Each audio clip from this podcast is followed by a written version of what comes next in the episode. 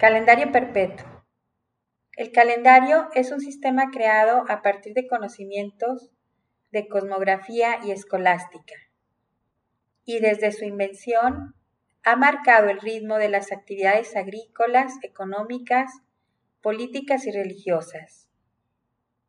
Agrupa los días siguiendo el ciclo de las fases de la luna o de las estaciones y considera en su sistematización el día artificial, 24 horas de las que marca el reloj, estimado con el promedio de la duración de los días solares, que resulta del tiempo que pasa desde la medianoche de un día a la siguiente en el mismo meridiano y cuya variabilidad se compensa en el cálculo. La semana tiene su origen en los cuatro cuartos de la luna que se separan uno de otro por alrededor de siete días y ha sido utilizada como medida desde tiempos inmemoriales. En el Génesis, Dios descansa en el séptimo día. Los maometanos la comienzan en viernes, los judíos en sábado y los cristianos en domingo, que significa Día del Señor,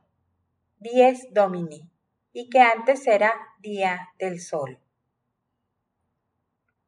La tradición cristiana celebra la Pascua de Resurrección de Jesucristo el domingo siguiente de haber transcurrido 14 días del novilunio o interlunio,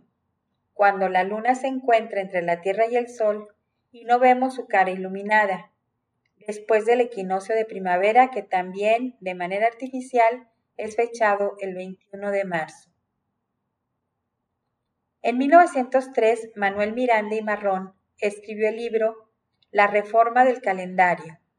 Historia del Calendario y Proyectos de la Reforma del mismo, y se lo presentó al presidente Díaz. El objetivo era eliminar el inconveniente que presenta el calendario de que el año siguiente empieza siempre un día de la semana después del anterior y dos en el año bisiesto, por lo que no puede haber un almanaque perpetuo, y todos los años se requiere uno nuevo. Esto sucede ya que al dividir los 365 días del año entre 7, el número de semanas resulta ser de 52 y sobre el día que se mueve para comenzar el año siguiente. Cuando se celebran los aniversarios, solo en algunas ocasiones coinciden el día de la semana en la que sucedió y para fijar por ejemplo, el festejo del Día del Padre se estableció que fuera el tercer domingo del mes de junio. El señor Miranda y Marrón basó su iniciativa en la que presentó en 1901 el astrónomo francés Camille Flammarion en su artículo Las imperfecciones del calendario, proyecto de reforma, en el que describió el donativo que recibió del abate Cross de 5.000 francos con el fin de que arreglar el calendario para que todos los años comenzaran el mismo día de la semana, y del concurso organizado por el periódico La Astronomy en 1885, en el que la propuesta ganadora de Gastón Armelín fue que todos los años tuvieran 52 semanas